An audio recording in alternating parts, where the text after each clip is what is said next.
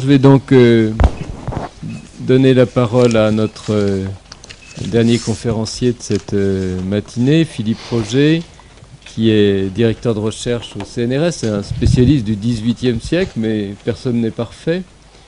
et il est aussi directeur de critique et son champ de réflexion hein, n'est pas déterminé par une diachronie trop restreinte, dirons-nous. Hein. Et en écoutant Claude Coste, je pensais constamment à Mallarmé et Valérie, mais c'est maintenant d'un Monsieur Test à l'envers qui va nous parler, donc je, pense que les deux questions vont s'enchaîner très bien.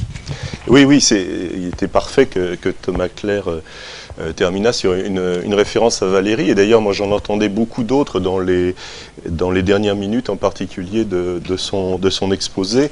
Euh, quand, il nous parlait, par exemple, du, de cette formule qu'il transposait de Duchamp euh, bête comme un romancier, enfin évidemment, là, la référence à Valérie s'impose, parce que si quelqu'un a présenté le roman comme le lieu de la bêtise, euh, c'est bien euh, Paul Valéry.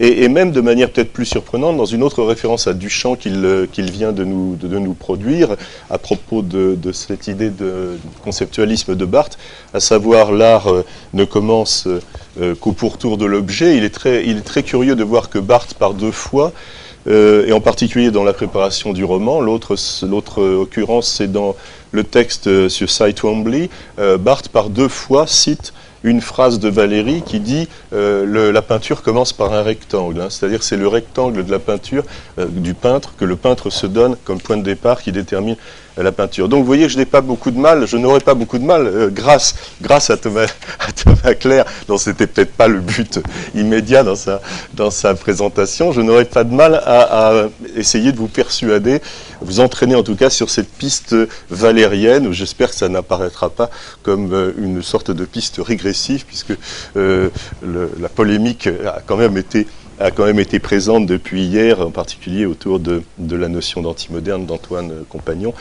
Je n'entrerai pas dans cette polémique, je, me sépare sans doute de la définition que donne Antoine Compagnon, vieil ami Antoine Compagnon, d'antimoderne dans le cas de Barthes, mais euh, je, pense qu'il y a dans la préparation du roman effectivement des choses...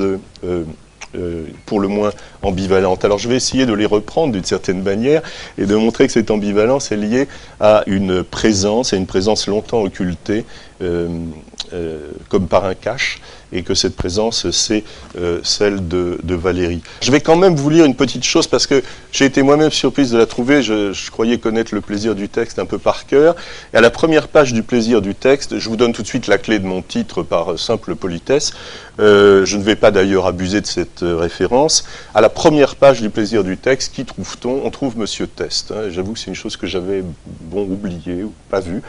Fiction d'un individu, parenthèse, quelque Monsieur Test à l'envers, fermez la parenthèse, qui abolirait en lui les barrières, les classes, les exclusions, non par syncrétisme, mais par simple débarras de ce vieux spectre, la contradiction logique, qui mélangerait tous les langages, fussent-ils réputés incompatibles, bon, je coupe un morceau, etc. Cet homme serait l'abjection de notre société. Les tribunaux, l'école, l'asile, la conversation en ferait un étranger qui supporte sans honte la contradiction, en effet, puisqu'il s'agit aussi d'un individu qui serait, euh, euh, qui refuserait le, principe socratique dont on a parlé hier. Or, ce contre-héros existe, c'est le lecteur de texte dans le moment où il prend son plaisir. Alors, je, euh, ne vais pas m'appuyer beaucoup sur cette première présence dans le plaisir du texte, car j'essaierai de vous montrer en quoi je la considère plutôt comme un leurre. Euh, comme, comme, comme souvent Barthes en dispose dans ses textes,